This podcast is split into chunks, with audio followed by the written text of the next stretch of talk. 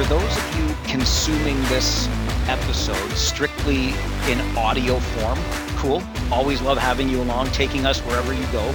But that means you can't see the, the lovely faces around our Zoom meeting today as well. So let me introduce individually our guests for this really important conversation on the podcast. We've got Shannon Moore with us, who is an assistant professor of social studies education in the Department of Curriculum, Teaching and Learning in the Faculty of Education at the University of Manitoba. Shannon, great to have you with us. Thank you very much for being a part of this conversation. Thanks for having me. Teresa Fowler is with us as well. I learned just before we started recording, a Stratford native. So we had a little chat about the Cullitans and the, uh, the Junior B hockey loop. Uh, Teresa is an assistant professor of education with Concordia University of Edmonton. Teresa, great to have you with us. Thank you as well. Thank you, Mike. Thanks for having us.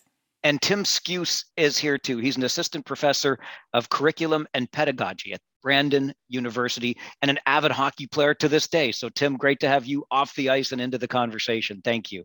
Great. Thanks to be here.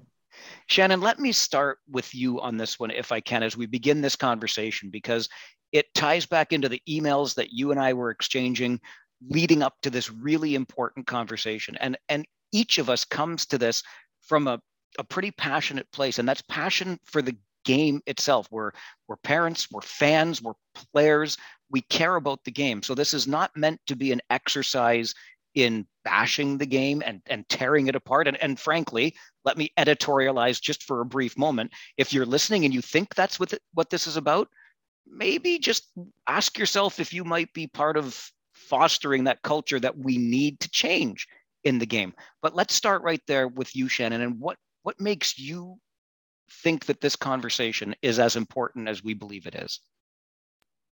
Yeah, I think it's just like you said, and as we were speaking about before um, we started recording, is that each of us has a love for the game. And we started to do this research because of our love for the game. And so let me tell you a little bit about our research first. Um, the three of us together interviewed twenty-one elite level hockey players, male ho- hockey players, who were resistant to some element of hockey culture. And so they were people that had done well within the game, had made it through the ranks, but there was some element of hockey culture, whether that be the use of alcohol and drugs, sexism and homophobia, fighting, stoicism, and the need to play through pain, um, the army mentality, the hazing, all of that sort of stuff, that they had some resistance to that because it, do, it did not reconcile with their understandings of themselves or how they had to be on the ice and how they felt about themselves when they came off. And so I would say our participants as well, who we are extremely grateful that they took the time to speak to us, also have a love for the game. And something we noticed when we were looking at our transcripts was there was an absence of that love in the way they spoke about the game itself. And what I mean by that is Tim and I both play. I grew up playing ringette and then transitioned to hockey. And we together speak about the sound of skates on the ice, passing the puck, being out on the river, playing in, in Winnipeg is one of the most wonderful things. My team and my camaraderie with my, with my ringette Um, players and the later hockey players that I played with was such a positive influence for me. And yet there was something about the broader culture of hockey that has a rot at its core. That's not about the game. That's not about the individual players. That's about the undercurrent that has an effect on the people that play the game, and a very damaging effect. If you look at things like the need to play through pain, we had one of our participants who took two ibuprofen and two Tylenol before each game at the age of twenty. Then that turns into Toradol use, et cetera. This is damaging for the players that love the game as well. And so we need to start to interrogate and look at that. Can we love the game at the same time and still see problems with it? Because we want this game to continue in a way that is good for the people that play it and good for the people in those those individuals' lives as well.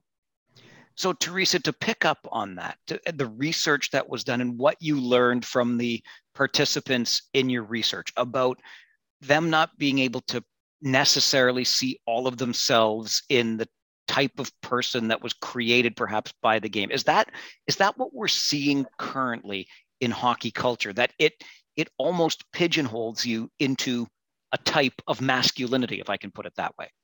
Absolutely. We absolutely see that. Um, we actually had one of our participants say that at the end of their career, when they started realizing how toxic it was, that they needed help to rediscover who they were before hockey, that they worked with a therapist, they worked with their partner to kind of get back to that person that they were before. And that's what, you know, when we talk about this issue and this rot in cult in hockey, is we recognize too that this isn't just about hockey, right? We recognize that there are, yes, broader problems with respect to masculinity in society. However, the ways in which hockey grooms young people and players into the sport, into the identity. Um, my dissertation research was with the U eighteen hockey team, and they were very much privileged in that space. They had their own uniforms. They arrived late to school. They were allowed to run in the hallways, and yet kids with mental health concerns were shunned from having to take those walks. So hockey grooms people into this identity, and then they're faced with these, you know, taps on the shoulder that people say don't exist. They're, ta- you know, you mentioned um, I was from Stratford, you know, when we were talking before, we knew when certain teams were coming, there would be more aggressive plays on the ice, and that really drew everyone in. So it's also important that it's not just the grooming of these players within hockey culture, but those of us on the outside. You know, why am I going to watch the Rangers play and not watching another team? Well, it's because I want to see the fights, you know, so what's my role in this? There's a lot of folks that need to be implicated outside of um, hockey culture as well, because if we really want to shift the culture and shift how things are changing, we need to look at how these young men are groomed into this specific identity where they're not allowed to talk, right? They're not allowed to share. They're not allowed to be different. And yet on the other side, us fans are rewarding them for this, right? You know, so what's my role in this as well? Boy, oh boy, Teresa, when you talk about that privilege, the, the late to class, the running in the halls, the older I get, the more I find myself asking the question, because I see it through a different lens now, obviously, as a parent myself. But boy, when I was sixteen and seventeen, if I was afforded the opportunities that these young men are, because I see it all the time, right down to walking into a restaurant, like the Kitchener Rangers are a big deal in this town. There's a restaurant that they can go to and it's, oh, you're a Ranger player. Meals on us today, boys. I couldn't imagine how I would deal with that that level of idolatry. Like I just, and so I, I ask myself all the time for, and then again, as an adult, how am I perpetuating that? What am I doing to further that entire story? So Tim, let me swing it over your way, because it, it gets me to thinking about the importance of this conversation. And yet historically, because this game's been around a long time, our reluctance to talk about it. And I think that's because we hold hockey way up here, and on our Zoom screen right now, my hand is so high extended, you can't see it, but hockey is, has almost taken on a mythical foundation in this country. Yeah, I, I certainly think when you think of um, Canada's national game, I think a lot of people would associate that with with hockey. And and one of the things um, that, you know, I think Teresa's pointing at too is that within the institution of hockey, there are multiple practices that foster and cultivate a particular way of being, a boy and a man. And I think some of the things that we found too is that it becomes to the point that becomes part of the fabric of who you are and my identity. And it's not something that we're always conscious of. You know, that's what we do. That's how we play hockey. So these take it for grantedness, the ways that we play the game. And I think we've had many conversations that we talk about, you know, the way the game is currently played, it's a possibility, but not a necessity, right? We've constructed ways of understanding what it is to be a boy and a man. And I think one of the things, uh, Mike, that we, is very challenging is how do you take up these difficult conversations without invoking some kind of resistance? Can we keep it open long enough the critique of the game to say that it's true of something that we're seeing about masculinity and hockey culture that ought to be scrutinized and interrogated. And can we let that breathe enough to say, well, what do we do now that we have opened up this space that points to these kinds of things that we're seeing in the media with pseudo regularity? So, Shannon, to that end, should we be surprised in any way that it's taken this long for Hockey Canada to at least give the appearance of taking this as seriously as it is, as an organization? And, and I say that because as of today, from the time we started emailing to arrange this to today, there's been a further overture by Hockey Canada to indicate that they are taking this very seriously. But still, what we're talking about has been a long-standing problem at the core of this game. Yeah, and I, I guess I'm going to say multiple things here. We are glad that we are being asked to talk about this in the first place. So there is a step in the right direction. Because what we have witnessed so far, even last week, Tim was on a radio show and right away people were like, they didn't realize he was a hockey player. And right away they're like, I bet that guy's never raised his voice in his life. And I have played hockey with Tim. He is an exquisite hockey player, not to embarrass you, Tim. And he also played elite level football. So, I mean, both hyper masculine sports, but people will look for ways to undermine our messaging. And this goes back to what Teresa was saying, either because I'm a woman, Um, because Tim used to play elite level, or because Teresa is a parent. And so I, I think there's progress in the fact that we are at least being asked, yet we are still seeing ways people look to undermine what we are saying. So going back to what Tim said, people are asking us as pe- researchers and as education, um, people, all three of us work in education, what do we do? They want the magic bullet. What do we do about this? And as Tim alluded to, this is a long-standing conversation that needs to be had. And we need to dwell in this moment and really look at what is the construction of gender? What are the elements of hockey culture that produce silencing, that produce misogyny?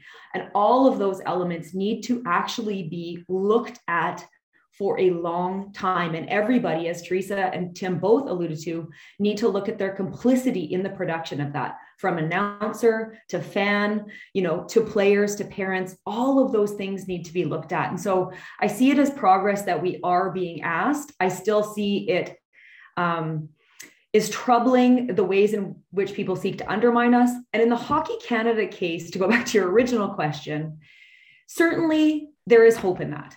However, We none none of us in our writing about this wants anyone to think this is just a Hockey Canada issue.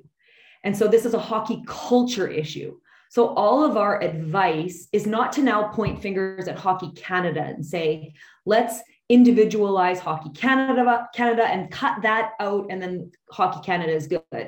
Or let's take those young men and boys that were tweeting misogynist, or sorry, texting misogynist things about girls, and then let's say that they are bad and cut them out, and then hockey is fine. There is a problem in hockey in the sense that people always want to point the finger away from the culture and say, look, look what they're doing. And if we could just isolate them, we'll be fine. And I think what's happened with Hockey Canada is they have been called out to the point that they've realized the cover-up that they've participated in until now is no longer palatable to the rest of society. And so they do have to go back and interrogate the ways that they have done things. But what we would rather ask is, why did they cover up in the first place? Why was the impulse for the boys involved, or I would say the men involved in this, to cover up in the incident itself? How did they know to do that? And then how is what Hockey Canada is doing is exactly the same thing on an institutional level? So I know your question, Shannon, is rhetorical, because we know exactly how they knew to cover up. What happens in the locker room stays in the locker room. What happens on the bus stays on the bus. I've heard that one a million times in my time. So, Teresa, acknowledging the problem at that level is really where we begin on the path to changing the culture. Absolutely. But again, it's really problematic for the players. And we don't want to necessarily, um, for lack of a better word, to say they're off the hook because they've been groomed into this silence. But it, again, it pre- presents sort of a paradox, right? Is they're groomed into this identity, that what happens in the room stays in the room. We're a team. One of the quotes from our participants actually shared that to be on a good team is to keep things in the locker room, even when pictures are shared about another girl, that that's not, and they said, that's not meant to offend. It's meant to stay inside as a team building activity.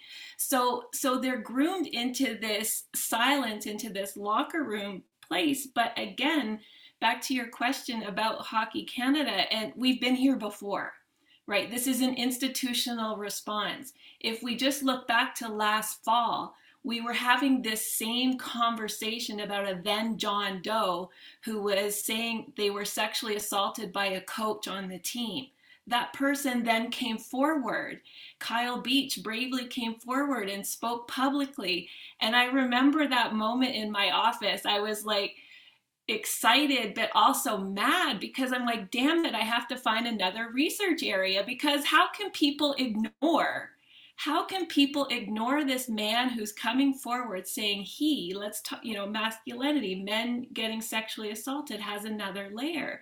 So he came forward, and but nothing happened, right? We saw the response from Gary Bettman, and you know we And it's still, there's nothing. And now here we are again with this woman bravely saying she will cooperate with the investigation. But to what end, right? Like, to what end?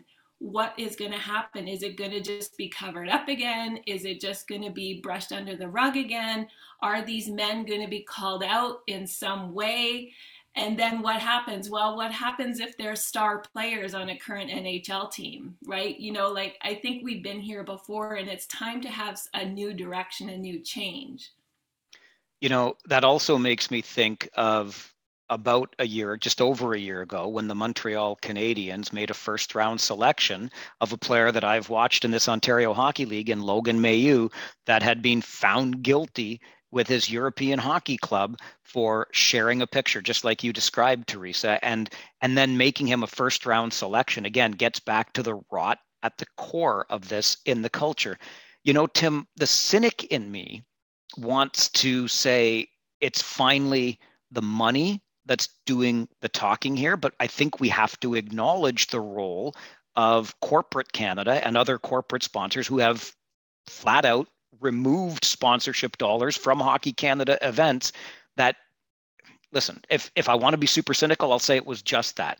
On the other hand, I can look at this, I think we can all look at this and say, if if the corporate environment is beginning to speak up, that is another step in this process of ultimately changing the culture, because now the corporate environment is not complicit in it.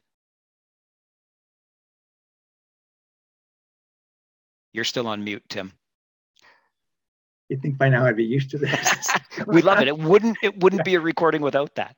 uh, one of the, I, I think, um, I don't want to speak for Shannon and Teresa, but I think both of us hold, or all of us hold, this cautious optimism that when fractures or breakdowns occur in the sport of hockey, it opens up a possibility for conversation that it could be otherwise, and so. One of the things that I found really interesting in uh, some of the conversations that I had with, with men in the game and boys in the game is that they often couldn't find the language, or they haven't heard counter narratives or counter stories.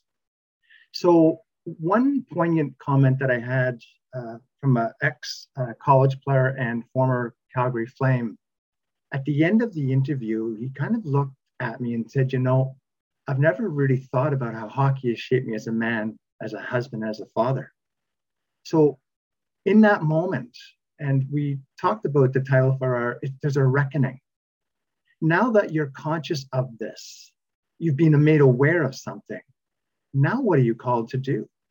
So I think, although we can be cynical about the corporate squeeze and, and why and the, the impetus for that, I think what we're all hopeful for is, how might this contribute to or be a catalyst for some kind of change?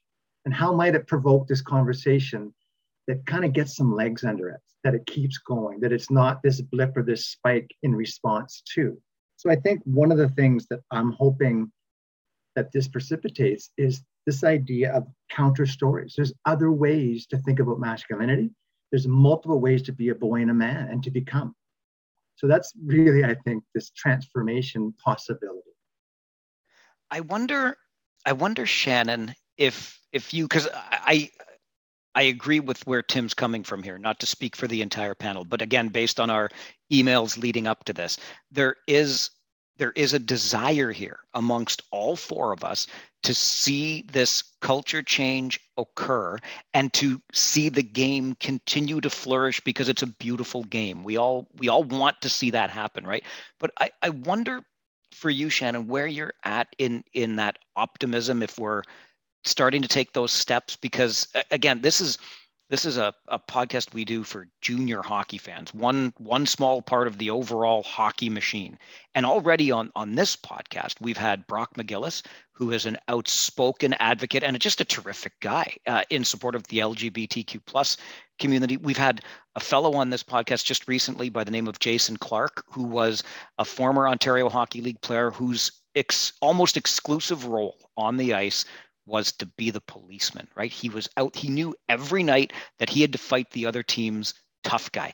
And he spoke so passionately and, and even left it open at the end of our conversation with an open invitation to anyone struggling, either still in the game or afterwards, because he's battled the drug addictions. He's trying to, to find his role as a husband after all he's gone through. But I ask, I find myself asking again in my darker moments, how many conversations like that we need to hear, right? How many Bob Probert stories do there need to be before we get it through our helmets on our heads here? Yeah, and I think to go back to your question and then bring in the earlier discussions of, um, I guess, commodification and the, the corporate response, um, do I have optimism? Again, I'd say that these conversations are happening is, is, is my optimism. Um, But I think going backwards, we need to ask what's contributing to the silence around these from other people within hockey culture. And I think commodification has something to do with that, in that our participants spoke about constant feelings of precarity within the sport. By that, I mean, they called themselves suitcases. They talked about being billeted. They said, once my body is no longer useful to the sport, I am not useful to this sport. And so that constant underdog narrative and feeling that as elite as these players were, that were our participants, that they still felt as though they could be tossed at any moment. We need to ask, how does that and how does the hierarchy within hockey culture contribute to the silence of other people who are in the game right now, not coming forward to talk about, like Tim says, how we might be otherwise, how this is not working for them, how they cannot reconcile, reconcile their feelings. And while it is fine that corporate sponsors are withdrawing, I don't think that should ever be the reason in which we're changing culture is because of money. I think it should come from the inside rather than, hey, you're losing money, let's change the culture. And I think some of the branding that's being done right now around hockey is for everybody. I think that doesn't work for us. Great message, but it's a facade that is um, business oriented in and of itself. And I think what it does is mask over some of those deeper conversations that we need to be having. And just to end, to going back to your original question around optimism, like as educators, people are starting to ask us, like, where should these conversations around gender and masculinity start? And how can it go back to, uh, you know, a, a hockey player's first time on the ice? How can part of team training be discussions of healthy ways of being a young man and boy, discussions of consent culture? And while people are asking us as educators for the silver bullet, that's great, they're asking, but we think that this needs to be something that as much as you train for hockey, as much as you learn about nutrition, you should also learn about healthy understandings of being a human and expressions of gender. And there's more than one way one can be a young man or boy or woman or trans person or gender fluid person and still play and love the game of hockey.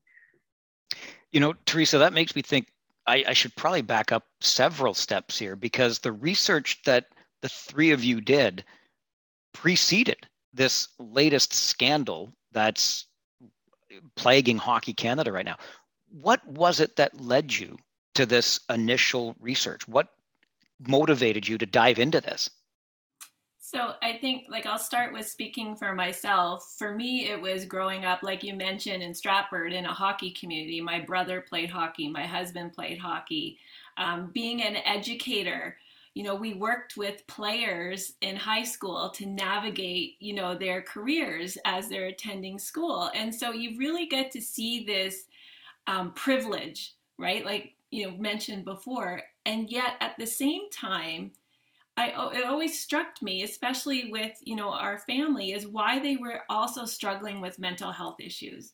You know, what what caused some of these issues to arise for these people who seemingly, you know, they don't have to open doors, they're open for them, right? You know, so so for me, it was more interested into what is the root cause of this.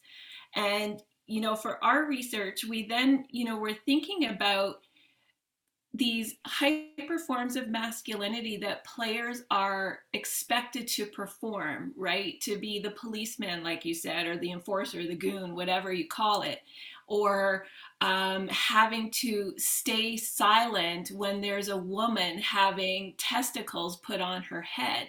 You know, what is it that's causing these people to stay silent? And is there room?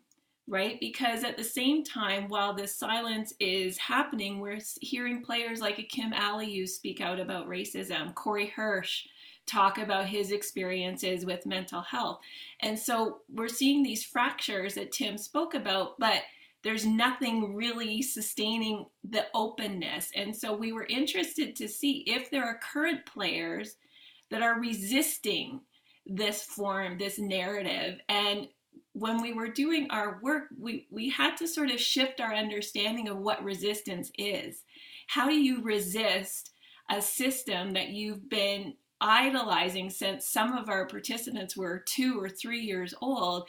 It's sustaining their lifestyle. It's sustaining their income. For some players, it's providing, you know, opportunities for their children. So how we're, how do you work in that space?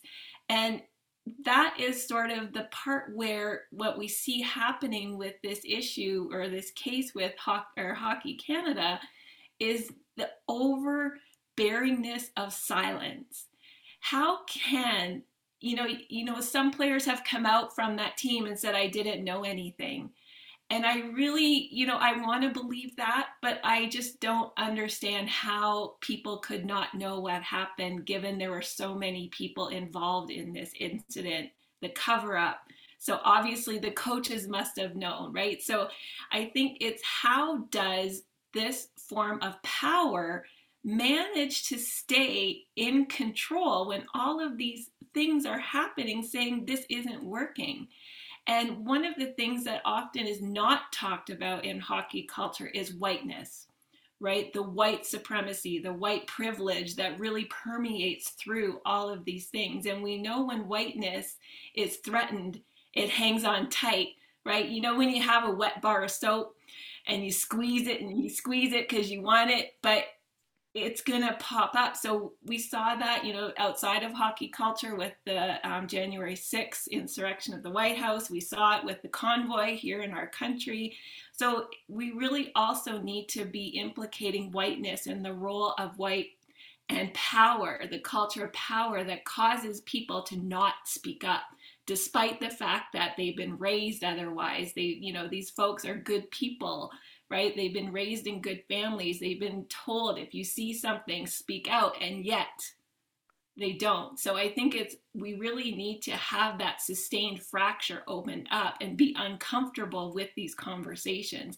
And even if this is tied to junior hockey, most of the, um, we saw a lot of the issues arose in our research in major junior. Right? You know, the response for Hockey Canada was they're going to have their high level players do, you know, consent training. Well, you know, that's later. What about major junior? What about junior? What about all of these kids that are chasing this dream? That's where we need to begin our um, interventions.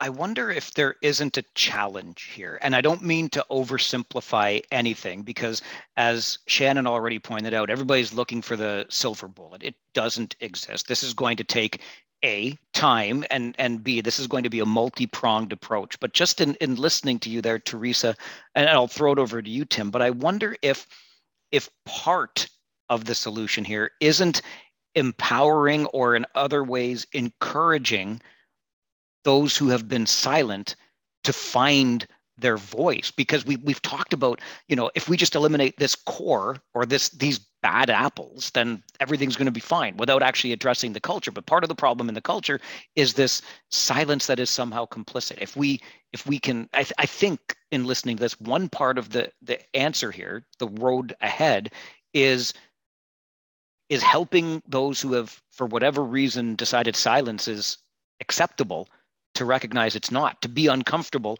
and to make to make those who have historically been silent more vocal as part of our solution here. Is that, am I getting anywhere close to part of this, Tim? I think so. One of the things, as you're asking the question and listening to Teresa speak, one of the things that I find um, through my experience in hockey, and certainly the, the interviews that we conducted, is what stories are told that are revered? Who are the men in the room that are revered? Um, I think there's not a man on the ice or a boy on the ice is not uh, aware of those guys. Um, who's who could be dangerous? There's a hierarchy among males in dressing rooms that we know. Shifts get shorter when so-and-so's on the ice, et cetera. So I guess to your point too is these stories that are so esteemed, um, how might we tell other stories? And whose voices are, have been silenced, either naturally or unnaturally. And sometimes it's implicit. They, we don't have to be told what stories and how to be a man. They're just, well, that's what we do. These are the well-entrenched practices of, of masculinity, I would suggest. And one of the things, I guess, you know, to the point is, there's this one gentleman, I remember him saying, you know, what I'm being asked to do on the ice and off the ice is just not part of my constitution. And I, I can't think of um, the implication for one's identity to say, what is the notion of being human if, if you can't stand somewhere where you firmly believe you ought to want, you want to behave in particular ways? So this, and one of the things, and I think it's, I'm reiterating this, but one of the things that men would so often say, and this particular gentleman did, said, they internalize their own sense of lack or inadequacy, that it's my problem, I can't live up to the ideals that my coach wants me to do. And this one particular person, player, said, um, I was reamed and embarrassed by my coach. And this is a pro hockey player in a, in a dressing room intermission, saying, get out there and do something. So this one player's looked around, there's a melee that breaks, breaks out in front of the bench, and he just sucker punched this guy and put him in the hospital. This idea and feeling compelled to be that norm is overwhelming sometimes for men. And he, I remember him saying, I called this guy in the hospital, I broke his jaw, I knocked him out.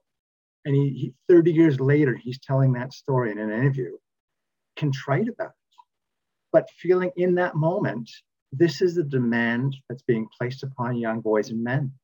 And I think all of us can live in situations and understand situa- where we've acted contrary to what we believe in, either through the dominant culture, uh, the pressure to do so, through authority. I mean, these things, I think it's not just in a hockey culture. So um, how then do we allow the boys and men some agency to say, no, I'm not engaging. It's not okay.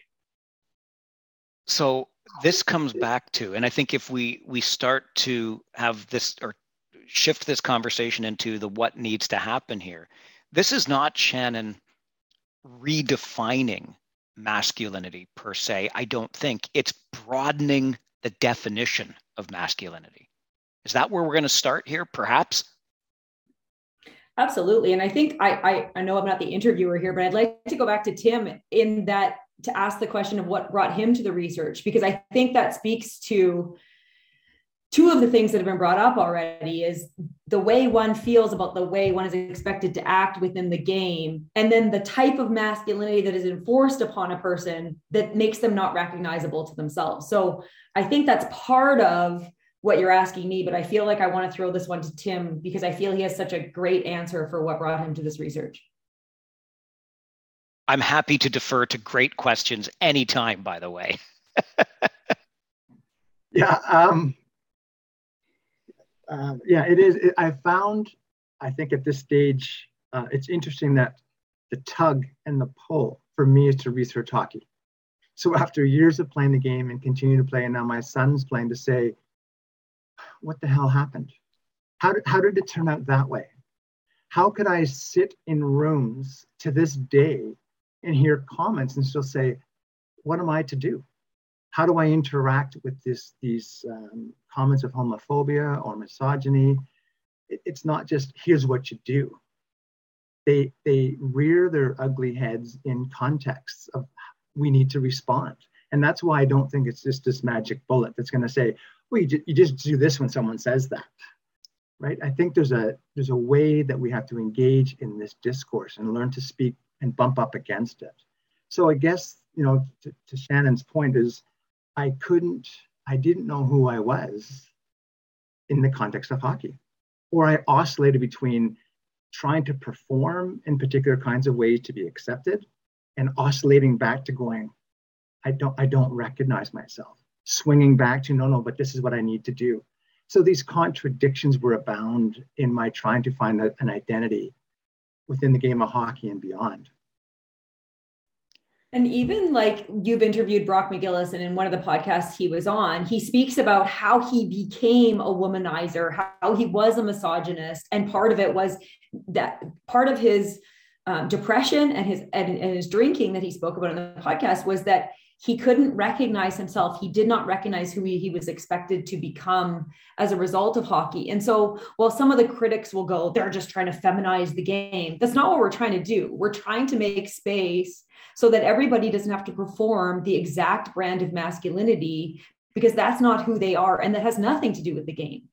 And I think that, you know, it's difficult to interrogate for a few reasons. Tim has mentioned the fact it's hard, even as a, I won't say how old Tim is now, but as someone who is mature in his in his locker room now, to turn to his peers and go, hey, why are you saying that? And I've heard that from my peers that play hockey still at this age, is they'll hear somebody say something sexist, racist, or homophobic, and they say, is this the moment for me to say something? Can I live with myself if I don't say something?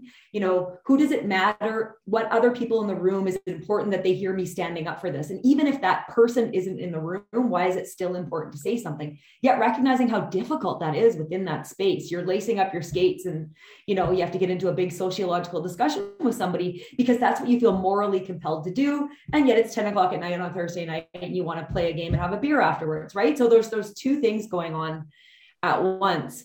Um, and I think why it's so difficult to interrogate, in addition to all the reasons that we've spoke about, about hockey culture and hierarchy and all those things that maintain silencing, is a lot of our participants spoke about, they were never explicitly told to do certain things. So then how do you fight against something when a coach isn't saying, go slam into that guy, or, you know, go commit this act of violence? Nobody's explicitly telling them. They just get subsumed into the culture and learn that that's the way to be. And so then that's difficult. And one of our participants said, I learned right away I shouldn't ask questions. I asked my coach a bunch of questions and he said, blah, blah, blah, don't ask so many questions, you know? And so not only is there nothing explicitly being instructed, but when people do ask questions just about the way things are, they're, they learn right away that that's not what they're supposed to do. So it's very difficult to fight against something that's so invisible. I mean, if there was rules in hockey that said do X, Y, and Z, then we'd say, well, go change those rules in hockey.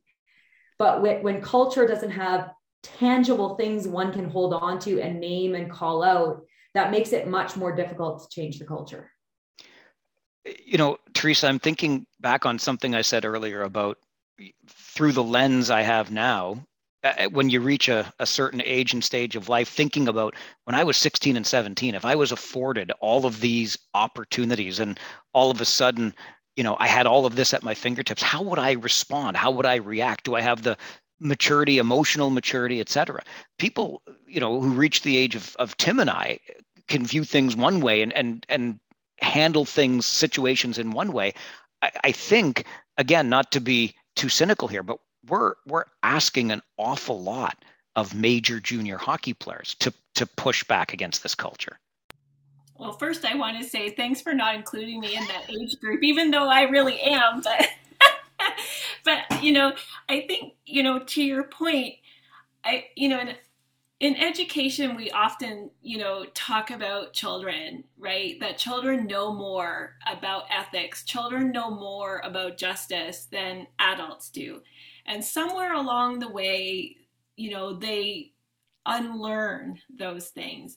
So I think we really need to give more credit to these men, these boys who are in this institution of hockey, that they are seeing. I mean, the world is changing around us. We have now more women involved in professional hockey at coaching levels, you know, managerial levels, scouts, more women in football. Like, there's more diversity happening. You know, it's on T V, Cheerios, everything. So they are not so isolated from broader society to be able to understand that it is not okay to effeminate a player in the dressing room. That it's not okay if your girlfriend sends you a private picture to share it with your teammates. They do know these things. The, so we need to give them credit, but then also give them the ability to speak. So there's no repercussions, that you're not going to be benched if you, you know, report to someone, to the coach or whatever. And as a coach, you need to listen. You need to put the game aside for a minute. Let's talk about the fact that these pictures are going through the dressing room, because that, on a scale of being a good human, weighs more than winning a game. And I think, again, it comes back to, like we've been talking about, the commodification, the neoliberalism, the capitalism, that all, you know, win at all costs. And it's just taking a step back and recognize, where is the role, role of the human in hockey? Why did these kids get involved in hockey in the first place? You know, it's the skates. It's like what Shannon was talking about at the beginning. It's the aesthetics and the joy. And that is gone, right? That's been replaced with silence. That's been replaced with bro culture. That's been replaced with locker room culture, Vegas rules. And so I think what we do is just need to really build up these players to say, hey, we are listening. Society is listening.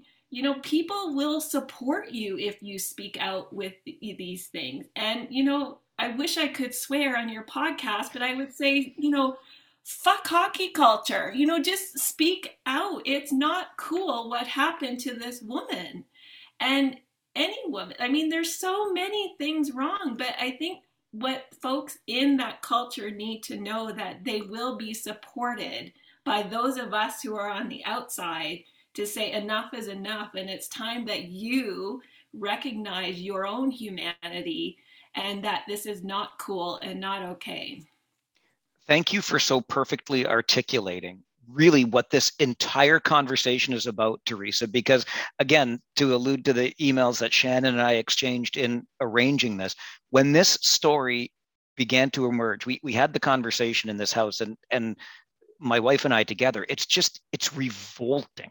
It's revolting to think of what happened to this poor woman at the hands of so many. I can't, I, I can't stop thinking about the number of people who had the opportunity to intervene, to, for somebody just to say, guys, what, what is happening here? How, like, anyway, I, you, you articulated it perfectly. So, Tim, are we, are we encouraged now by Hockey Canada's reopening with a third party of this investigation? Can this be a catalyst for the change that is required? I, I, I mean, absolutely. I, I think um, we're all members of faculties of education. I, and I think at the heart of education is to see things otherwise. And hopefully when we see things otherwise, we might, we might live in the world differently. So I, I think as educators, that's absolutely my hope going into classrooms, that um, children and men and boys and girls and women have an opportunity to engage with others, to see things differently. And, you know, one of the things that I guess I'm always um, not surprised by, but really I need to pay attention, is I have a young son now who's playing hockey. And one of the things that I think, and maybe this picks up on, on what Teresa was alluding to as well, is that the young bring questions to the game that I've since forgotten or long since forgotten. So my son will say, well, do I have to, do I have to be that way to be accepted in a locker room? And he's, there's this innocence in this, he's finding his way around. And my response as an adult is to care for that child, to say, no, there's there's other ways to be. And sometimes what he's doing too in his questions is he's overturning the obviousness of something. What we're so familiar with, my son makes unfamiliar to me. So I have to go back as if for the first time to these questions of masculinity, these questions of hockey, my ethical responsibility as a parent, as a player, as a fan. So I'm, I'm really encouraged that the young keep coming and they keep presenting us questions of how we are adults going to care for these young people within the game of hockey. So I guess to your point and to your question, yeah, absolutely, I'm hopeful that there's transformations, new understandings lead to different ways of being in the world. Not that you have stopped being a high-level athlete, Tim, but how do you view your previous high-performance self? Uh, can you can you be more specific, Mike, with that? Well, so when when you were when you were competing at, at the height of your athletic career, were there times, uh, or maybe no? Of course there were. So how do you, when you look back on them, how did you handle them? How awkward was it for you, perhaps? Oh, um, I, I, I the first things that come to my mind um, is playing uh, junior hockey. And I was absolutely stunned and taken aback by the behavior.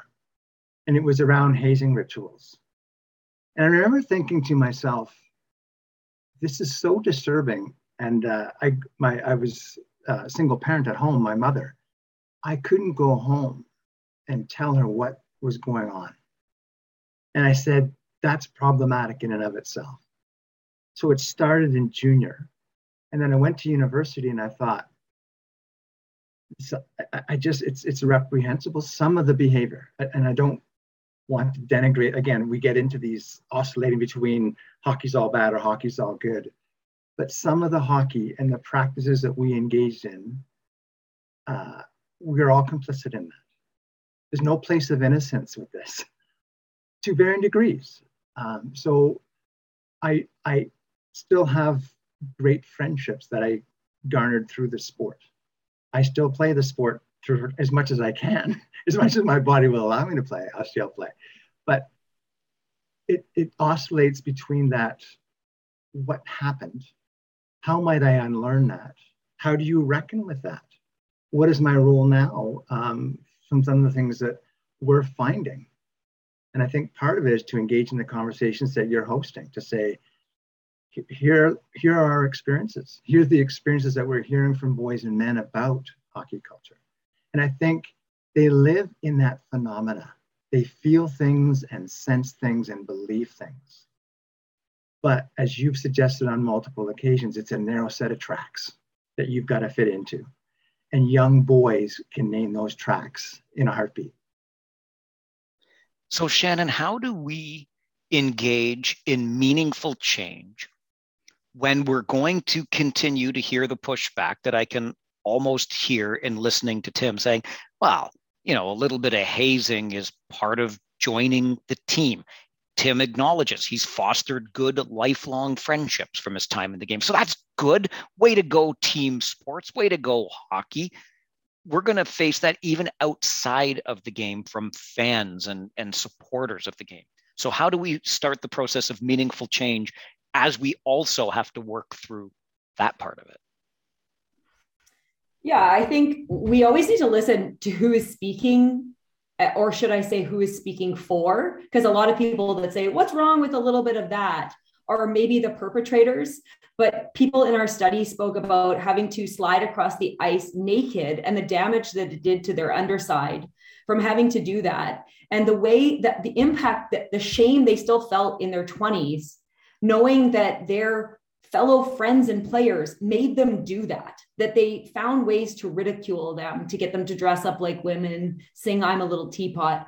we need to be willing to ask these questions. And, and you alluded to earlier the, the idea of the case in question that is resulting in a lot of these conversations coming to light. But Tim and I were talking about this this morning, and can we think of another area in society where eight men would go into a room and do what they did, get her to, as Katie Strang's reporting said, uh, video herself saying, I'm not drunk. So obviously they know something about consent, that they got her to video herself saying, um, I'm not drunk, to tell her to shower, and that nobody said something afterwards. And if we can't ask the uncomfortable question of why did eight people who play a sport do that and nobody in that moment said something, if we cannot ask those uncomfortable questions, and instead what we hear people doing is what aboutism? Well, what about other sports? What about masculinity and culture? No, that's not what we're talking about right now. We're talking about hockey culture, and look at this and dwell in it like Tim referenced earlier, and actually take the time to, to talk about these things. And it, it does do damage to young men and boys that do not fit the mold. And myself as a female player, I did not get to play. I'm, I'm, I'm old as well. And I did not get to play boys hockey with my brothers because I played ringette, because that's what girls did back then. And I transitioned when I was nineteen and I played co-ed, and three different things happened. I had a dressing room all by myself, which is lonely and you don't get to be part of the team. Secondly, I was in the dressing room and there was always people that were like, I want to sh- expose myself right away because there's a girl in the dressing room. Or they actually accepted me as part of the team. And three different things happened when I when I was part of co-ed. But why, why didn't I get to just be a player? Why couldn't I have just blossomed as an athlete in that context and make my gender, my supposed gender, have nothing to do with this? And I know there was a story, and Teresa, you may be able to chime in on this. The East Coast, there was a girl who was twelve, and the parents all were like, she can't be in the dressing room anymore. She's twelve. And it's like, why? Why is her body immediately a weapon? Why? You're making such assumptions about the sexuality of all the boys in the room, first of all. And secondly, she's just a person that wants to play hockey. Why did all those parents come together to say she can't be in the room because she's going to be a distraction? Why? She's just a player. Like, I, I think, I know that's a flurry of thoughts there, but I just think like, we need to actually be able to look at all of this stuff and say, what damage is it doing to the people who are not the people that are speaking for and saying everything that is fine? Teresa, did you want to add further on the East Coast story? Honestly, I'm drawing a blank with the East Coast story. so, so my answer is no. No, it's it's fine, because that one rings a bell for me too. And I think it's such an important point to bring forward, how sometimes the adults in the room are the ones continuing to perpetuate uh, this culture that we're talking about now. And, and so what I will swing back to you on, Teresa, is there is no doubt in my mind that we need to see tangible actions of leadership from Hockey Canada, from Gary Bettman in the National Hockey League, but to get to the core of this, because we understand this is a deep-rooted issue, we also have to start introducing these new ideas of masculinity from the moment, I think, our kids are starting to lace up skates. Fair? Absolutely. And I think, um, you know, when you mentioned the response from Hockey Canada and Gary Bettman, Gary Bettman, I kind of had a twinge, or, you know, but um, I think what is important moving forward is that Hockey Canada and the N H L are not the ones who get to decide the fate, because they have built their organizations to be so insular, to be so closed, that there is no room for another form of what it means to be a man, men's ice hockey player. There isn't a space for that. And, you know, like in twenty twenty, um, my previous supervisor and myself and another, we met with the N H L after um, Gary Bettman announced his four-point plan to get rid of violence in hockey, which we know has worked really well. Um, and at that meeting, you know, there was a lot of things that were not said, a lot of things that will not be addressed. And at the end of the day, we prepared a research report for them, suggestions on how to move forward. And the response was, thanks very much, we're going to keep this internal. And so I think as this case moves forward, the response needs to not be the N H L investigating Hockey Canada, because that's, you know, that's just going to keep reproducing the same culture. Let, again, let's ask Kyle Beach how that's working out for him. What needs to happen is people, outsiders, despite all the criticism, despite the fact that, you know, I can't skate unless my husband's holding on to me, we need to have those outside folks who are seeing what is happening and not only just rely on research, but really curate these stories of these players who have been speaking out, right? Who have been talking, and not turn to what has always happened before. Let's maybe just add a third, what is, they're going to add a third party to investigate. Well, who is the third party? You know, are they connected to um, either of these organizations? And why? Another question we ought to be asking is, why did the London police not press charges? Was there, again, you know, why? Just leave it at that. Why didn't they press charges? What's the role of law enforcement in these um, incidents? You know, do they just get brushed off because, don't worry, Gary Bettman and Hockey Canada got it? You know, so we need to really ask who's investigating, who is pr- offering different ways forward, and we need to be intentional. Right? Like when we're talking about hazing, and, you know, just, I think it was yesterday, was it not, Shannon? Um, uh, Ferenc was, went on a tweet. I don't know if you saw it, Mike. Um, I'm blocked now. He blocked me, but um, he, he outlined how he was then the captain for the Oilers asked to go and speak to the prospects.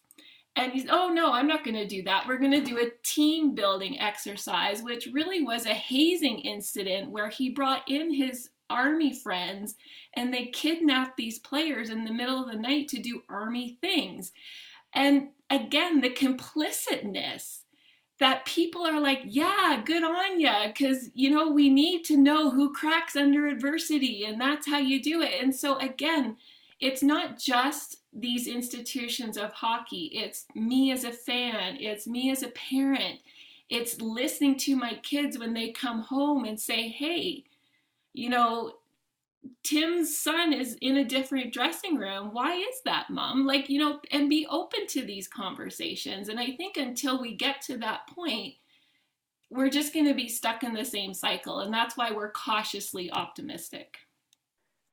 Tim, how much of this resistance to change do you think is rooted in fear? Because if we change the game too much, if it's not a rock 'em, sock 'em, tape it up and get back out there kind of game, who's going to like it? Who's going to watch? Who's going to pay our bills? Yeah, and I think, you know, I, I think that's a distraction as well. I think when you look at the game in the N H L and you look at it historically, if we started to itemize and identify all the rule changes, all the way the game has progressed, um, it, it shows otherwise, right? So if we're taking up um, the conversations when they were going to put, um, people are going to wear visors, and the hue and cry about, oh my, oh my goodness, right? Uh, where the N H L is constantly trying to say hits from behind or blindside hits. So there's constantly trying to think of ways to engage the process of the or the process of thinking about the game.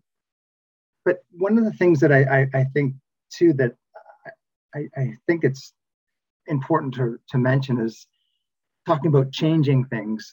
Mental health, I can't help but think of things that question provokes for me. In this one interview that I had with an N H L player, and he said, um, when I would fly between cities, so let's say they played in Calgary one night and he was on his way to flying to L A, one of the first things this man did, quote, who is going to cave in my face tomorrow night? So he would look at the lineup, take a sleeping pill and have a beer. You live like that for ten years in the N H L. And I'm thinking, what is going on there. And the second idea um, is this notion of fighting. And this one fourth line guy played for uh, in the N H L said, my role was to instigate, to try to get into the kitchen, if you will, of other players. And so the opposing team's quote unquote tough guy said, if you go near this player again, I, I, it, it's over for you. This man then says, I lived in fear that I couldn't do my job for a year. They returned to Boston Garden and said, I have no other choice but to drop the gloves with this guy to earn his respect. So, and then these, I know these are familiar tropes, but I guess what I'm what I'm trying to point to when we're talking about changing culture, how do we linger in those stories and what are they true of? And I think that's really where I want to sit and say, what are these stories true of? That men are living in fear of man-to-man violence. Men are living in coping mechanisms that you're going, you're doing what? And then I, then I, you know, I'll, I'll end with one more thing that I, I, I found disturbing uh, with Sportsnet. So Sportsnet, there's a whole story on, or maybe, sorry, maybe it wasn't Sportsnet. Tampa Bay Lightning come out with their injury list at the end of the playoffs. And somehow the, the narrative of this story gets told as one of heroism or the esteemed warrior. And I'm not suggesting in the contact game, the way it's set up, there's going to be injuries. And I'm not suggesting that you can't play with certain kinds of injuries. But what I am saying is, what, when we frame the story that way, what other narratives does it foreclose on? And Shannon's talked about neoliberalism. So why do we have four rounds of a playoff out of best of seven? Right? So why are men then limping up to the table, going back to the dressing room to get whatever need to continue to play the game? And one player to me, former NHLer, said, I asked him, what would you be, do differently in your N H L career? I wouldn't have played injured as often as I did. So the contradictions, again, are just, it's staggering that we don't linger and say, what is going on in these stories that we're being told? And I think going back, it circles back to your original question of the resistance to change. It's tough to sit with those. If I could just jump in there too, I think a lot of those people that are saying they want to keep the game the same are those that do well within a particular system and have power, and they do perform that brand of masculinity. It's working out just fine for them. So I think we need to be cautious about who we're listening to. And often those resistance voices are people that do not want to give up power. And the people that are resistant, why aren't we listening to the voice of Ryan Kessler, who can no longer play with his children because of the effects of Toradol, or Corey Hirsch, like Teresa mentioned, or Akim Aliu because of racism? Like, the game's not going very well for them, and we need to listen to their voices. And diversity is always a good thing that makes everything better, right? So we're not taking anything away from anybody. We're trying to expand the possibilities for people to be a myriad of performances of, of gender, to, to invite people that do not just, like, all of our participants, save two, were white people. And why is it that nineteen of the twenty-one elite level players that were part of our study are white? It's because hockey is still very white. Well, why is that? We need to start interrogating that and asking that. And, and I think our next study would be, let's look at the people that dropped out of hockey when they were fourteen and fifteen years old. And why do they no, no longer have access to a game that they probably love, right? Why are we taking that away from some people who would probably thrive within the sport if it became something a little bit different? And that doesn't mean changing the game. I mean, changing the culture.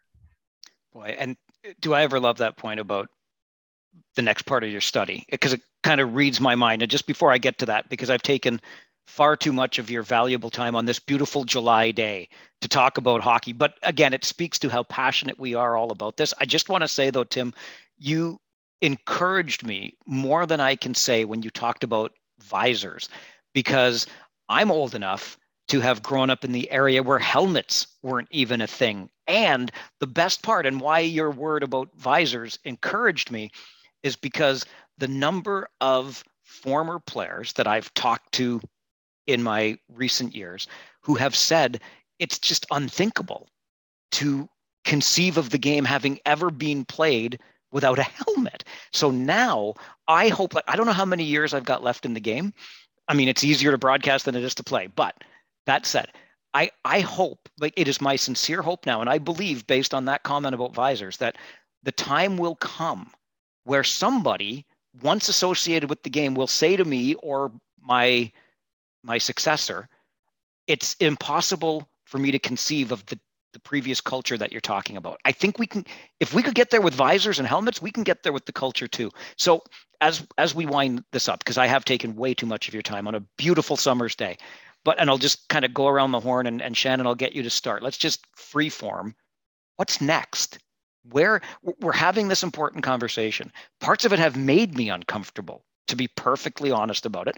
And I hope those listening have been made a little bit uncomfortable too and are starting to think. So with the three of you, what's next? Where do we hope it goes from here? Just leave it open-ended that way. What's next? Shannon.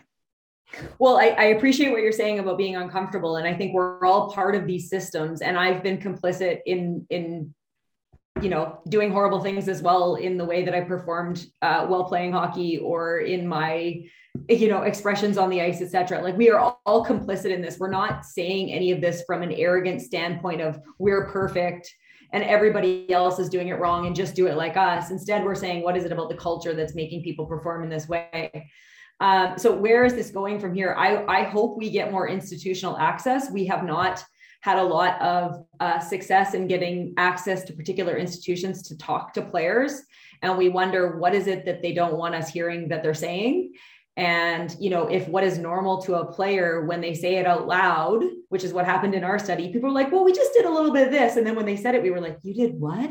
Um, that's not normal. You know, you know, sliding across the ice naked and hurting your testicles is, is not normal. Um, and, and, you know, dressing up as I'm a little teapot, like those things we've referenced and, and, you know, producing misogynistic understandings is, is not normal. And when they said it out loud, you could hear them catching themselves in it. And so where I hope this goes is I hope we do get more institutional access to talk to players.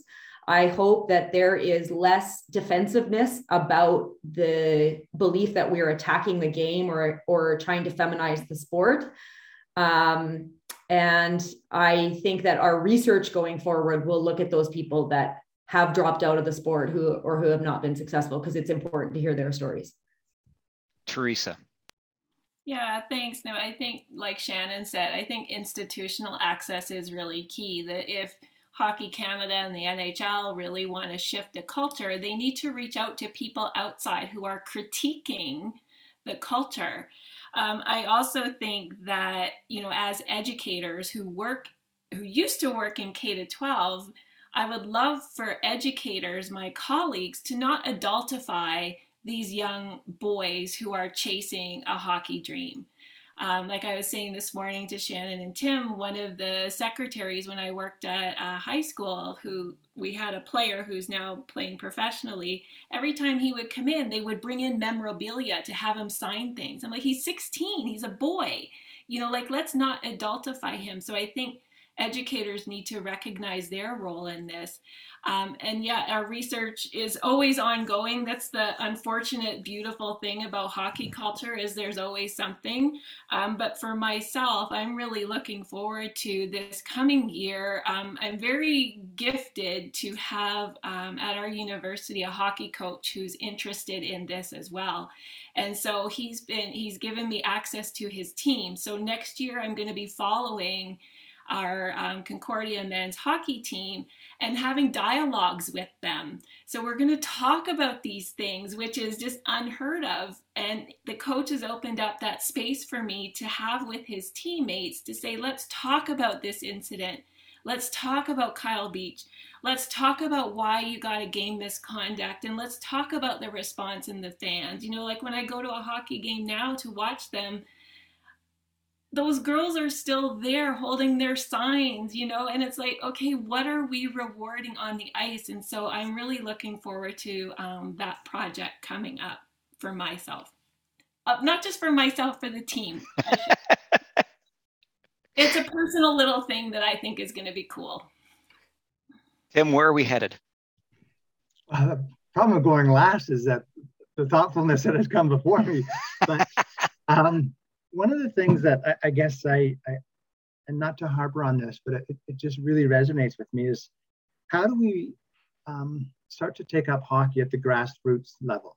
And I'm not suggesting, as soon as I say that, I realize good people are doing lots of good things in minor hockey associations. But one of the things, and I'll be, maybe this by way of story. So, um, and my son's team, again, it was a U eleven, you know, house league, Div five out of six. So it, they're not, well, maybe they won't, maybe they will get to the N H L, but it's probably not where they're heading.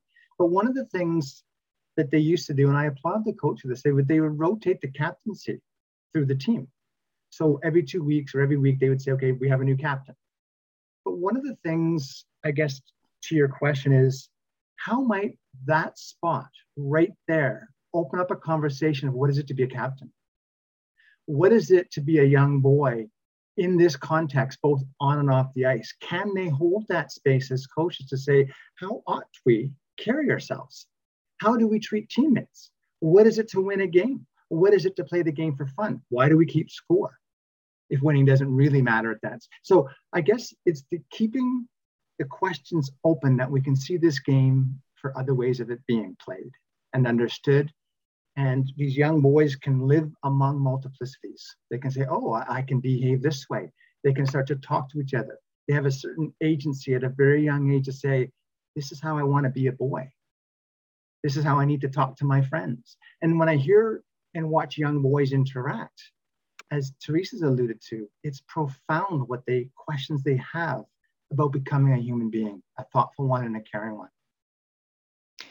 You know, I, I love the way you put that, a thoughtful and caring human being. I, I had the the privilege uh, to learn my role in this game from a, a gentleman who had done it for decades prior. And one of the things he impressed upon me is that we, through our role, which is really high level, by that role, I mean in the broadcast booth, but we have an obligation to the game because it, to some degree, employs us. And, and what his obligation may have been starting back in the nineteen sixties is probably different. No, is different than the obligation I may have in the twenty twenties. But I have... because he impressed that upon me, I've always kept that close to my heart. And I think, I hope that, I mean, our little podcast here, which just passed three thousand downloads, I'm pretty stoked about it, uh, can play a role. We can have, and I'm I'm so grateful to each of you for this time. And and maybe we can keep our lines of communication open and and check in regularly. Like by next year, we might have ten thousand downloads and we'll just keep going, but let's keep having these conversations. Let's keep being uncomfortable from time to time and uh, and and work towards the goal that we all seek here, which is the changing of the culture of this game that we love so much. Uh, I, I can't thank each, each of you enough for doing this today, and, and let's make sure we stay in touch and, and keep this up, okay? Yeah, thank thanks, you Mike. very much. Yeah, thank, I think conversation's a gift, and yes, you provide that for many people, so um, it's our thanks to you as well. Yes, brilliant. As academics, maybe five people read our paper. So when you say three thousand, like our Conversation Canada piece is at three thousand and we're like, yay, because you spend, you know, years on a dissertation and five people read it. And then you do one small piece in the Conversation Canada and you're all of a sudden on five, Tim's, like I said earlier, five shows a day. So yeah, thank you very much for, for this platform. Yeah, thank you so much, Mike. And thank you for your obligation to improve the game, and absolutely keep, keep it in touch. We're, we're not giving up because, again, we're cautiously optimistic.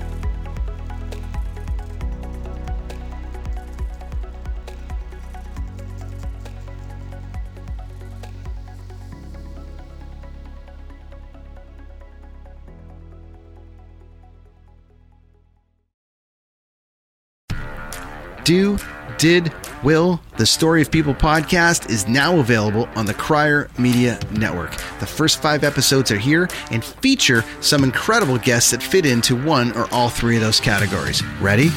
Tara Sloan from the San Jose Sharks Undercurrent podcast at N B C Sports, Marianne Iveson from Iveson Voice and the Let's Take This Outside podcast to talk about the world of outdoors as well as voiceover land. Ariana Hunsicker, future Canadian Paralympic swimmer, already winning tons of awards for this country. Scott McGregor from the Hot Wallet podcast to dumb down the world of crypto, Bitcoin, and N F Ts so you don't have to. And Jackie Holowati from Climate Pledge Arena in Seattle, Washington, the first net zero carbon certified arena on the planet. Wherever you get your pods, wherever you watch your pods, and on the Cryer Media Network. Another Sound Off Media Company podcast.